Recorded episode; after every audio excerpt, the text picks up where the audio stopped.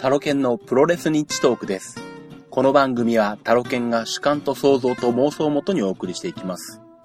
えー、業界関係者の方には、継承略とさせていただいておりますので、あらかじめご了承ください。えっ、ー、と、前回配信が4月の8日、えー、今日が5月の31日、えー、今日中に配信できれば1ヶ月丸々配信な日は、なしは、えー、回避できるんですけども、果たしてどうなるでしょうか。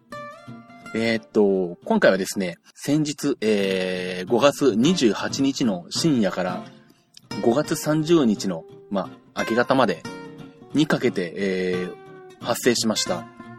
DDT ずんどこバス事件、えー、の模様をですね、お送りしたいと思います。まあこれ、勝手にサブタイトルをですね、渡し付けてまして、えー、現代のグレイテスト18クラブと呼びたいと思います。これはですね、ツイッターで DDT の、えー、関連のですね、まあ、クラスターですとか、えー、DDT の選手たちのつぶやきを見てらっしゃった方は、ご存知だと思うんですけれども、えー、このずんどこバスっては何なのかというとですね、5月29日に DDT が、京都の KBS ホールでですね、工業を行ったんですね。で、その移動をですね、バスで、えー、移動したんですけども、えー、まあ、夜中に東京を出て、で、まあ、夜通し走って、午前中に京都に着くと。で、まあ、いわゆるなんだ、えー、羽立ちっていうのか、これは。まあ、その日に工業をやって、で、もう全部撤収して、その日の夜にまたバスで京都を出て、え翌日に、朝、翌日の朝、東京に帰ってくる。翌日の朝じゃないな。工業が昼だから多分本当の予定では夜ぐらいに東京に帰ってくる予定だったと思うんですけど、という予定だったんですけども、なんとですね、この、DDT の選手、スタッフを乗せたバスがですね、エンジントラブルで調子が悪くなりまして、大変なことになったんですね。で、その模様がですね、あの、ツイッターで、えー、いろいろと流されていってですね、で、いつの間にやらハッシュタグがついてですね、それがずんとこバスという、えー、ハッシュタグで、えー、その情報が流されまして、で、しかもあの、リアルタイムでですね、バスの中ですとかですね、それにまつわる選手たちとかですね、周りの人からですね、えー、えらい注目を集めてしまいまして、えー、で、なんとですね、えー、っと、29日の夜中には、まあ、深夜の時間帯なんですけど、えー、ツイッターの日本語の現在のトレンドの第3位にこの、シャープずんとこバスというハッシュタグがですね、上がってくるという異常事態に今になってましてですね。で、まあ私もこれリアルタイムで見ていたわけじゃなくて、最後の方でちょろっと、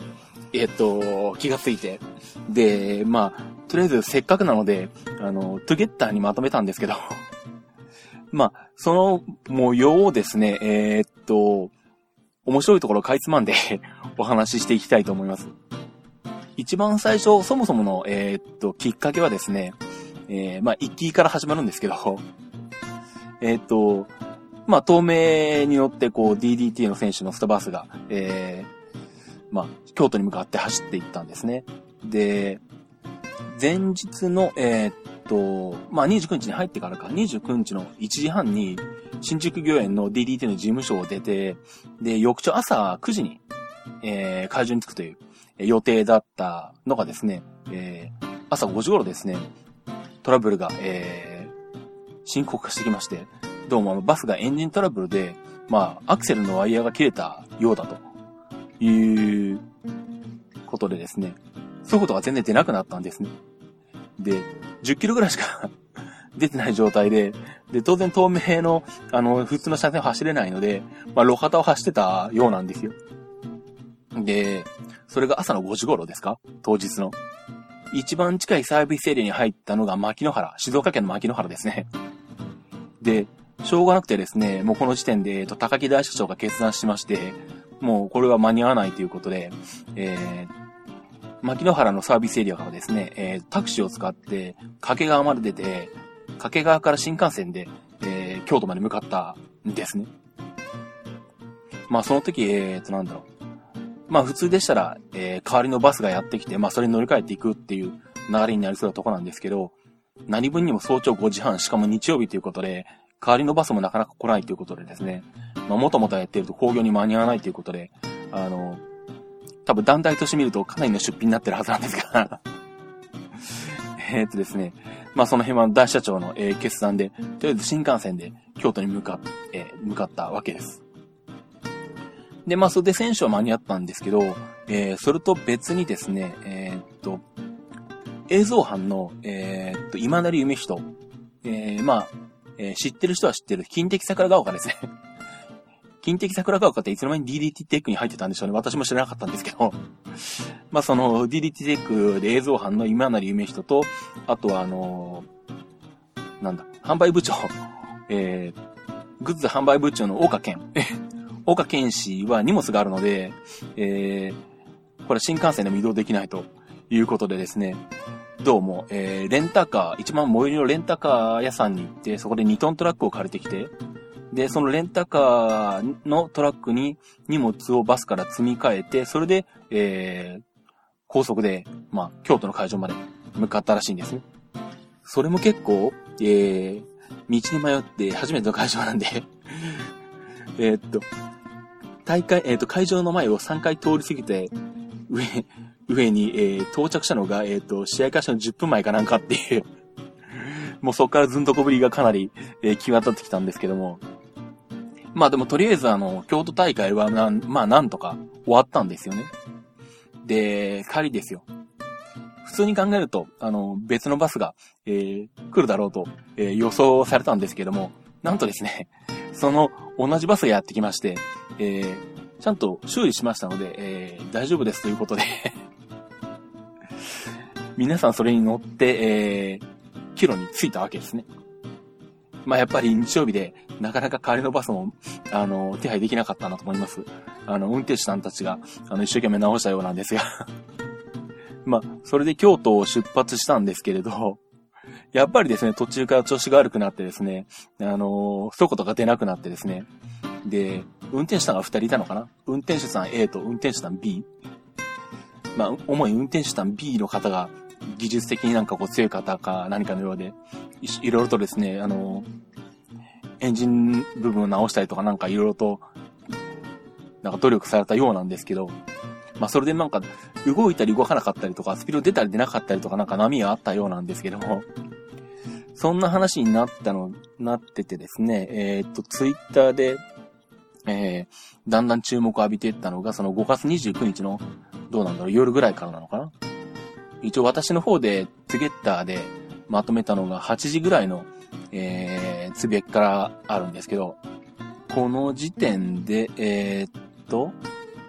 もうかなりですね、あの、車内の人間模様がいろいろと出てきてまして で、安浦の選手はなんだっけ途中から降りたのかな？か、最初からバス乗らなかったのかな？よくわかんないけど。えー、あ、そうだ。安浦の選手は、えー、っと、名古屋かどっかで降りて、で、そっから普通の夜行バスに乗ったのか。で、まあその安浦、安浦の選手の方はですね、気楽なもんで途中でなんかラーメン食べたりとかですね、あの、そんなのまたツイッターでこうつぶやくわけですね。でしかもわざわざあの、ずんとこバスのハッシュタグをつけてですね つぶやいててですね、で、車内での残ってるほとんどの選手たちはですね、えー、それを見てですね、当然ながら、あのー、何こいつみたいな感じになるわけですよ。で、まあ、高木三四郎大社長のつぶやきの中であったのが、あの、バス内での安浦の支持率、支持率が5%に低下と。我々はカレーさえも食べることができないというような、えー、つぶやきが出てるんですけども。ちなみにこのズンドコバスに乗っているメンバーなんですけれども、えー、18人いまして、えー、まず、高木三四郎大社長。それから、大石誠。あと、アントーニオ・ホンダ。えー、玄太郎。えー、工藤、えー、ビッグ諸橋、マサ高梨、石井圭介、あと映像班の今成夢人、えー、金敵桜川からですね。はい。あと、えー、っと、基礎レフェリー、あと、リンガナの、えー、っと、井上マイク、あと、鶴見アモン GM、あと、DDT テックの尾崎さん、それから、えー、機材スタッフ A、機材スタッフ B、あと平田。あと運転手さん A と運転手さん B と。この18人が、えー、現在のグレイテスト18クラブとなっています。で、えー、っと、まあ、逆に乗ってないのがですね、えー、っと、まずディック統合。えー、まあ、ディック統合選手っていうのは普段からあれなんですね。あの、団体バスに乗らないんですね。あのー、常に一人で新幹線で移動する方なんで、うん。東郷さんが乗ってなくて、えー、っと、あとは、イブシも乗ってないですね。あと、ケニオーメガも乗ってないですね。あと、ミカミも乗ってないと。原島も乗ってないと。で、ヤスは名古屋で降りたと。で、あと、えっ、と、佐藤光も乗ってない。え中澤マイケルも乗ってないと。えあと、ディーノも乗ってないですね。あと、えっ、と、松永智光も乗ってないと。えっ、と、高尾相馬も乗ってない。あと、スーパーシットマシンも乗ってない。シットハートファウンデーションは、えー、みんな乗ってないですね。あと、佐々木大輔も乗っていない。えー、あと、入江も乗ってませんね。あとはヒーローも乗ってないと。と、まあ、ここで、えー、まあ、明夜が分かれた。まあ、もしくは美味しいところに乗り損ねたという考え方もあるんですけども。まあ、そんな状態です。で、まあ、この、運転手さんを含めたこの18人たち、えー、の、まあ、物語がですね、えー、進行していくわけなんですけど、もうこれも誰が読んだかグレイテス18クラブと 現代のグレイテグレイテス18クラブと、えー、いうふうに言っているわけですね。はい。で、まあ、えー、安浦の支持率が5%に低下したあたりから、えー、いろいろとですね、ツイッター上でやりとりが飛び交うわけなんですけども、えー、っと、諸橋選手がですね、つぶやいたのがですね、明日はスベンソンに行って髪の毛のメンテナンスをしなきゃいけないから、教授についてくれないと困ると。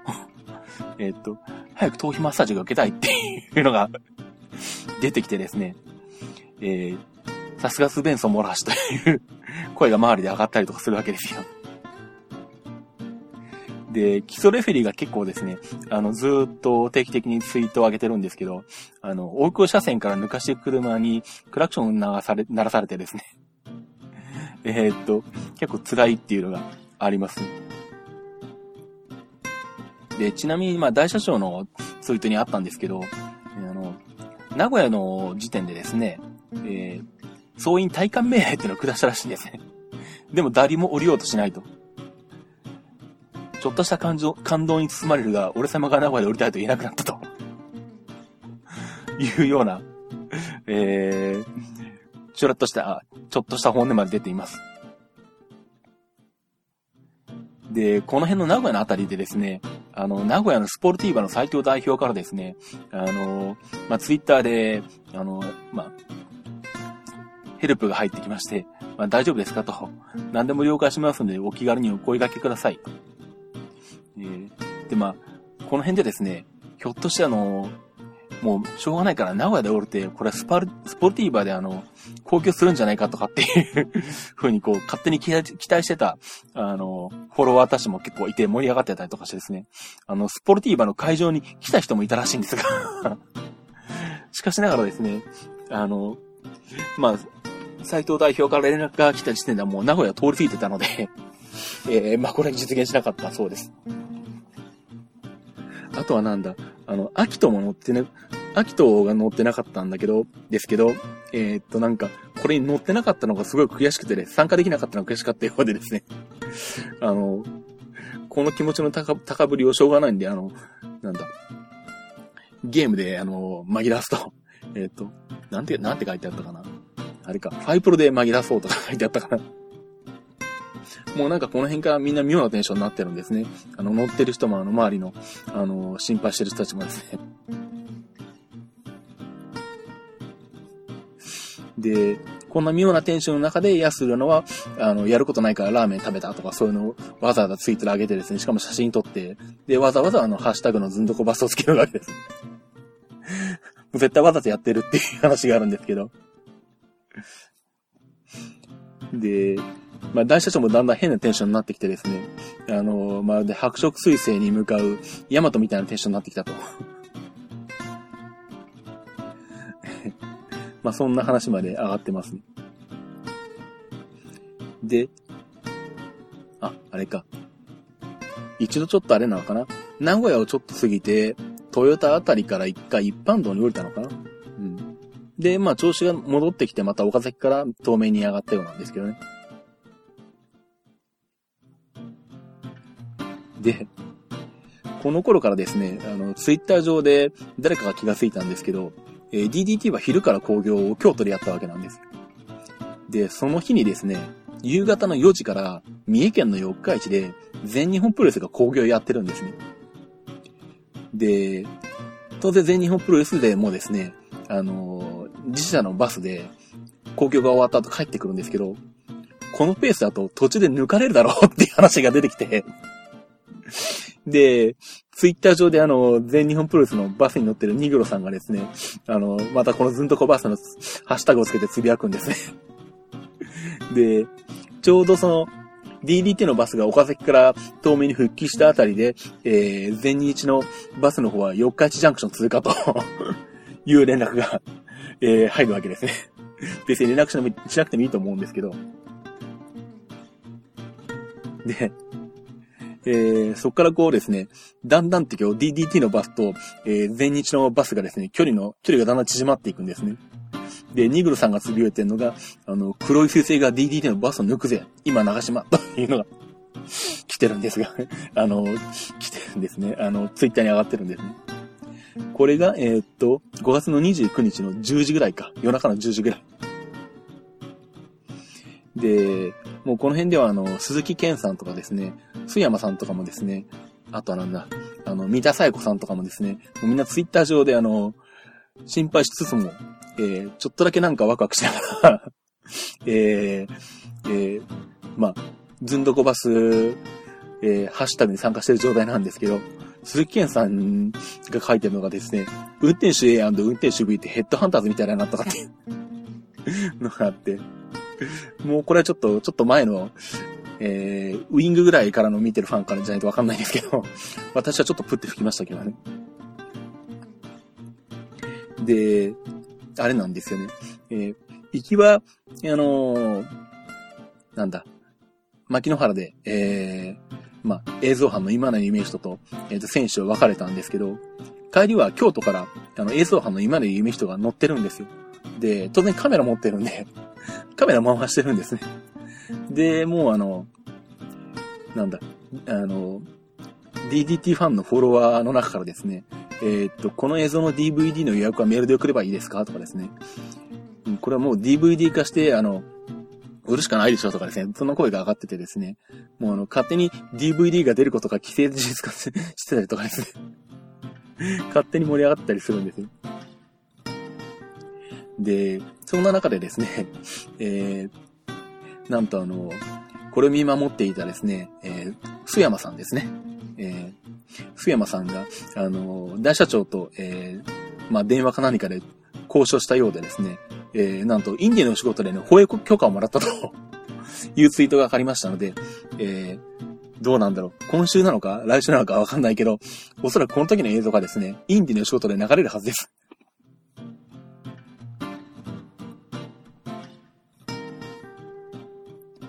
で、まあなんだろうな。うん、まあ、ここの中でですね、えー、っと、まあこれは、誰かファンが呟いたんですけど、まあこれだけのピンチに、えー、天才的なネネミギ選手のハッシュタグと盛り上がりと。やはり DDT は全てプロレスに変わる天才手段だと思う。えー、プロレス観戦しているような緊張感とポジティブオーラを感じます。というのがあって、全くその通りですね。もうプロレスが非日常を楽しむ、えー、世界だというふうに考えると、これほどの非日常はないわけです。で、しかも、ツイッターでリアルタイムでみんなで共有できるというですね、もう、あの、完全にエンターテインメント化してますね、これ。で、11時ぐらいにですね、えっと、浜名湖について、まあ、浜名湖のサービスエリアで、まあ、ちょっと一休みということで、えー、休憩をとって、で、その後はちょっとバス、えー、バスの、走りもちょっと安定してきたのかな。で、まあこの辺で一回大社長が、えー、ちょっと寝ますっていう、えー、寝ます宣言をして、まあ、ツイッターから離れたんですが、えー、その10、その20分後ぐらい、えー、っと、ニグロさんですね。全日本のバスのニグロさんから袋井通過っていうのが出てきまして、えー、トロトロ走ってるバスを抜いたから、DDT のバスは多分抜いたっていう のが上がってきまして、ここでついに全日本プロレスに抜かされます。えー、そんな中でですね、いろんなこう、ちっちゃい事件が起こってまして、えー、誰かがおならをしたと。犯人は誰だってのがバスの中で持ち上がりましてですね。で、どうもアントンらしいっていう、えー、結論に至ったようなんですけど、えー、そこでですね、えー、これは今成今成夢人の、えー、つぶやきなんですけども、アントーニオ本田氏の証言その1。確かに併用したことは潔く認めよう。だがしかし、この違う種の一周を放った、一周を私が放ったという証拠はどこにもないと。言っているわけです。で、そこで大社長がですね、えー、っと、書いてるのが、バスの中で互いが、えー、お互いがお互いの靴下を嗅ぎ合うという斬新な操作方法による犯人騒、犯人、犯人騒ぎが、えー、あ、ごめんなさい。犯人探しが行われたが、えー、高木アントン、大石、木曽、高梨、石橋城、えー、事件を迷宮入りになろうとしているとで、その辺でですね、えー、ちょっとあの、雰囲気が変わってきたようで、えー、さらに大社長が呟いたんですけども、えー、みんなで話してて、なんとなく真犯人が浮かび上がってきたが、非常にデリケートな問題なので、これ以上の捜査は打ち切りとなりました。日本人的解決方法ですね。臭いものに蓋しろ的なとどうもあの、選手及び DDT 関係者じゃないところから原因が あのなんだ、匂いの原因が発せられてるっぽいという。まあ、あまり、あまり深く追求しない方がいいだろうっていう結論に至ったようです。えー、さらにですね、源太郎選手がその後書いてる、これが2時くらいなんですけども、えー、ずんどこバスが突如 SA に入ったかと思いきや、そのまま走り抜けて本線に復帰。謎。しかしいろんなことがありすぎて疲れ切ってるためか、誰一人追求しようとはしないと。まあこれあの、フリーダムスのあのアカウントから呟かれてますね。で、もうこれで3時ぐらいになってくると、かなり東京が近くなってきて、えー、ここで基礎レフェリーが呟いたのが、えー、サライとか歌ってた方がいいんですかねって もう、この辺でですね、あのー、もう、ツイッターで、あの、見てる人たちはもうなんかもう、寝るに寝れなくなってですね、あの、しまいにあの、YouTube のサライの曲とかね、サライをここにありますとかっていうのが ツイートで流れてきたりとかですね。もうなんか勝手に脳内でサライがこう再生されてたりとか、そんな変なテンションになってるわけですね。で、3時15分ぐらいにえー、ゴール目前にして急になんか速度が下がって、エンジン出力低下とか起こってですね、最後まではハラハラさせてはいたんですけども、まあ、とりあえずは、えー、3時半ぐらいだったのかな？になんとか、えー、DDT 事務所の近くまで、えー、到着したようです。で、その頃に、えー、誰かが気がついたのが、あの、ツイッターの、えー、現、現在のトレンドの第3位にこの、えー、ハッシュタグの、えー、シャープずんどこバスっていうのが 上がってってですね マジかよって話になったんですけど。えー、なんとスク、あの、スクリーンショットも撮られてるというのがありまして、えー、あとでまたホームページの方に、えー、リンクを貼っておきたいと思います。まあ、私もですね、あの、実は気がついたのは、このバスが、あの、DDT の事務所の方に着いたところなんですね。まあ、えー、たまたまなんとなくこう、トイレに起きてですね、で、たまたまなんとなく iPhone を見てですね、で、最近あんまり Twitter ってよく見てなかったんで、実はその前日とか全然気づいてなかったんですけど、なんだこれは、と思ってですね、あまりに面白そうだったんで、あの、むっくり起き上がってですね、パソコンを持ち出してですね、えー、トータル、あの、なんだ、全部ざーっと見てですね、状況を把握してですね、で、とりあえずあの、これは、あの、取っとかなきゃもったいないなと思ったんで、とりあえず、あの、トゥゲッターでですね、あの、シャープずんどこバスっていう ページを作りました。まあ、これもあの、ホームページの辺貼っときますけど、あの、この流れと、あとあの、なんだ、その前日の行きの模様に関しては、えー、鈴木健さんのブログの方に載ってますんで、えー、その辺合わせて見ていただけると、雰囲気がちょっと、えー、の楽しめるんじゃないかと思います。まあ、ちょっと、あれですよね。さすが DDT、あの、神が降りてくる団体ですね。あの、選手レベルで神が降りてくることはたまにあるんですけど、こう、団体とか、あの、移動のバスで神が降りてくるっていうことは、多分 DDT しかないですね、これは。もう、新しい伝説が生まれてしまったと思います。まあ、あの、最後の方だけですけど、あの、え立ち会えたこと嬉しく思いますね、これは。まあ、どうでしょう。あの、映像の方が DVD で販売されたら買いたいと思いますし、あとあの、インディのお仕事でも流れると思いますんで、そちらの方を楽しみにしていきたいと思います。ということで、まあ、ずんどこバスの、えー、話はここまでなんですけれども、えー、っと、話が変わりましてですね、えー、っと、最近、えー、iTunes ストアの、えー、スポーツレクリエーション部門の中で、えー、ダラプロという番組がえちょっと落ちたかな、最近ちょっと落ちたかもしれないんですけど、ずっと1位だったんですよね。で、確か iTunes ストアのポッドキャストのトップとかにも紹介されてたんじゃないのかな？うん。あの、プロレスの話題の番組なんですよ。で、あ、これはちょっと聞いてみなきゃと思ってですね、全部聞きまして 面白いんですよ。なんか他の番組やられてる3人の、あの男性の方が、まあ、喋ってらっしゃるんですけどね。どっちかというと、昭和近辺ぐらいからメジャー近辺？でもなんか、えー、っと、ごめんなさい。ちょっと、お名前忘れちゃったんですけど、金、金、金なんとかさん？ごめんなさい。えっと、DDT とかマッスルとかも知ってらっしゃってですね。まあ、女子もまあそれなりには、うん、見てらっしゃるのかな？うん。なんで、結構、あのー、幅広く話されてます。で、結構面白いです。うん、なんで、あのー、おすすめですんで、ぜひ、あの、聞いていただければと思います。多分あの、このプロレス日トークよりは一般の方でもなんとなくついていけるんじゃないかなって気がします。で、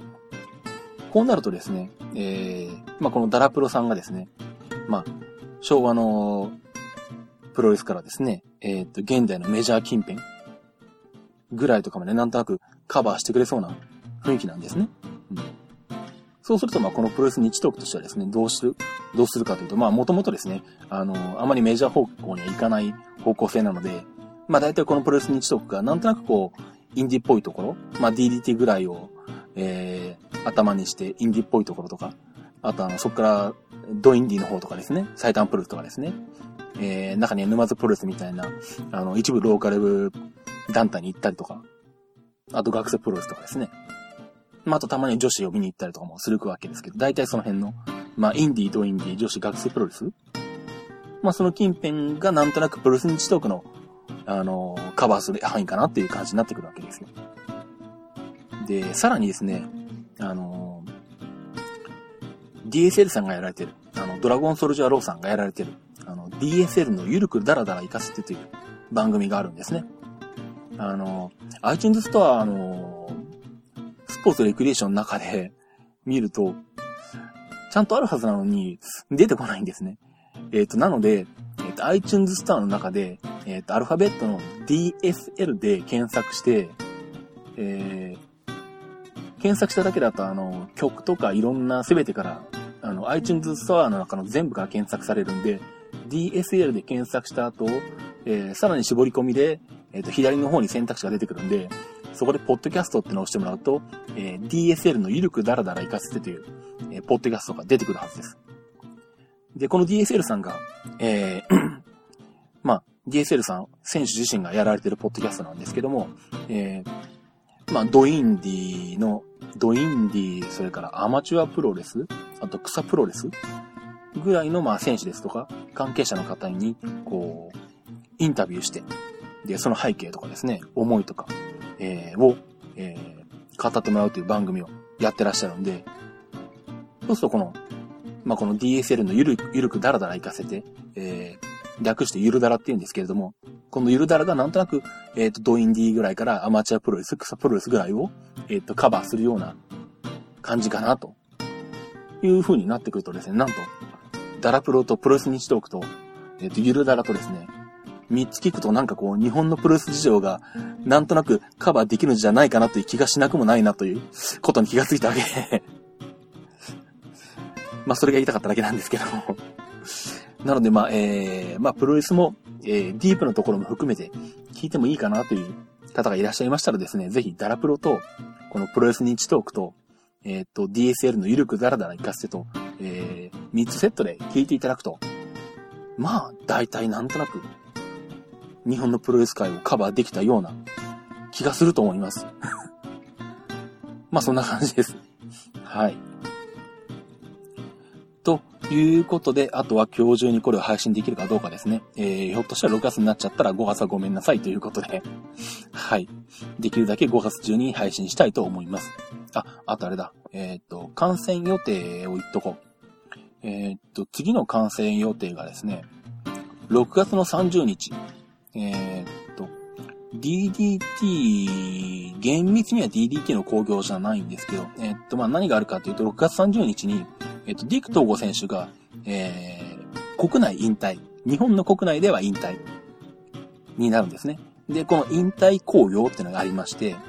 えー、まあ、ディクトーゴ選手、まあ、DDT 所属となってるので、まあ、DDT が主催するような形なんですけど、あくまで普通の DDT の工業とは別枠扱いで、えー、生き様という、えー、タイトルがついている工業が、え、6月30日、後楽園ホールで行われます。これが確か7時からだったかな？そうですね。えー、っと、6月30日木曜日、えー、後楽園ホールで会場が6時、えー、開始が7時になっています。えっ、と、特別工業なんで、えっ、と、金額がちょっと、えー、普段の工業と違ってまして、えー、石種が、えっ、と、一番高いのがスーパーシート1万円。当日1万1000円。え、特別リングサイド7000円。当日は8000円。リングサイドが5000円。当日は6000円。指定席が4000円。当日は5000円となってます。えー、で、カードも発表になってまして、えー、っと、メインがですね、えー、まあ、ディク統合選手本人が、えー、引退、国内引退は、この選手とやりたいと言った、えー、新日本プロレスの下道選手。ディク統合対下道ですね。まあ、先輩後輩対決です。で、あと、えー、アントニオ・ホンダ邪道組対高道のくザ・グレート・サスケ。それから、えー、っと、日高行くと、石井智弘、えー、佐々木大輔組対、和林、船木、佐藤祐樹。えー、あと、ガントレットマッチですね。えー、タッグマッチで多分時間差で入場してくるバトルロギャルみたいな感じなのかな、多分。この出、え、出場予定チームがですね、メンズ帝王、半蔵組。半蔵ですよ、レスルゲートの。さすがに半蔵初めてですね、見るの。それから、えっ、ー、と、玄太郎安浦の組。まあ、これグランマですね。あと、男色 D の井伏光太組。工藤正高梨組。正高、正高梨は、えっ、ー、と、6月の19日だったかな。これ、えっ、ー、と、DDT の工業で復帰するんで、えー、正高梨も、えー、参加です。あと、原島星単語組。あと、えー、石川修司、えー、ビッグモラハシ組。ユニオンからですね。はいあと他1から2チーム予定となってるんで、もうちょっと、えー、増えるようです。あと、えー、タッグマッチで、えっ、ー、と、坪源人、高木源人、対、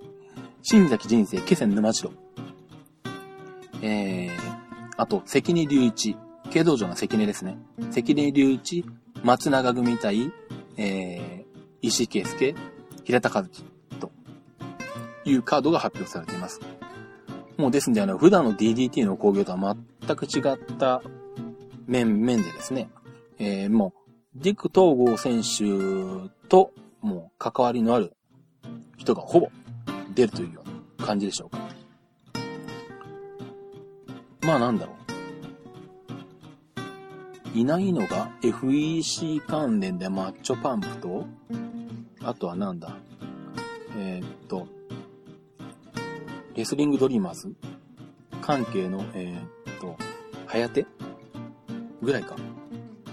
ひょっとしてガントレットタックマッチにその辺出てきてくれると嬉しいんですけどね。あの、はやてじゃなくて西野秀樹が出てきてもいいですけど。はい。ということで、えー、っと、これを観戦していきます。もうチケット押さえてます。ということで、まあ、これはまた、えー、観戦してきましたら、番組の方でレポートしたいと思います。あとはまあ、えー、なんか見る機会があったら、えー、見たいですけど、今んとこないですね。はい。ということで、プロレスニッチトークでした。それでは、また。